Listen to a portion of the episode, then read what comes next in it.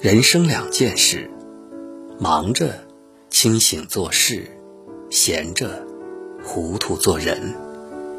活得糊涂的人容易幸福，活得清醒的人容易烦恼。清醒的人看得太真切、太较真儿，便烦恼满地；而糊涂的人计较的少，却觅得人生的大滋味。太清醒的人活得一定辛苦，总有看不惯的，总有放不下的，苦苦挣扎。有时候，与其清醒，不如难得糊涂。有两个落水者，一个视力好，一个患有近视。两个人在宽阔的河面上挣扎，很快就筋疲力尽了。突然，视力好的那位看到了前面不远处有一艘小船，正在向他们这边飘来。患有近视的那位也模模糊糊地看到了，于是两人便鼓起勇气，奋力向小船游去。游着游着，视力好的那位便停了下来，因为他看清了，那不是一艘小船，而是一节枯朽的木头。但是患有近视的人却并不知道那是一节木头。他还在奋力地向前游。当他终于到达目的地，并发现那竟然是一截枯朽的木头时，他已经离岸不远了。视力好的那位就这样在水里丧失了生命，而患有近视的那位却获得了新生。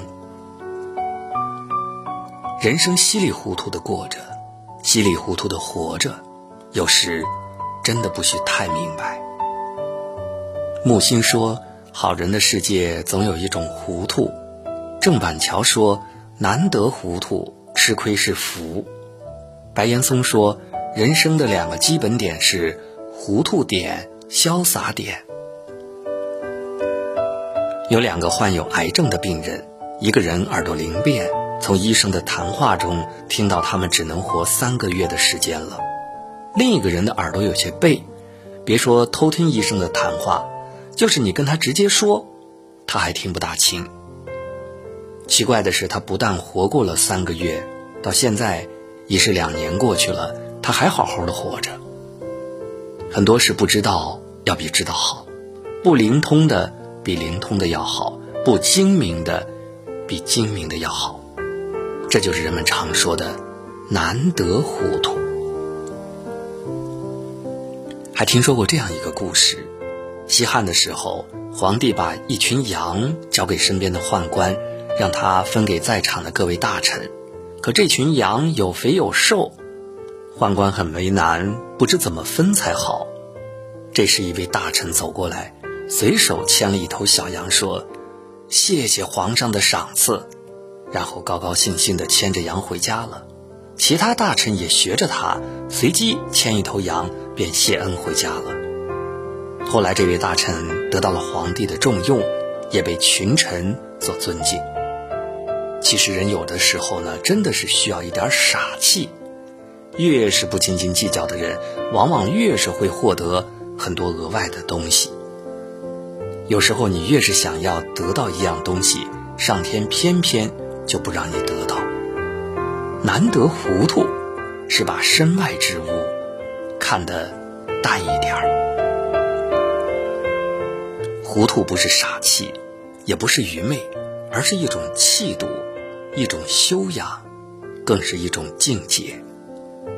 孔子发现了糊涂，取名中庸；老子发现了糊涂，取名无为；庄子发现了糊涂，取名逍遥；墨子发现了糊涂，取名非攻；如来发现了糊涂，取名忘我。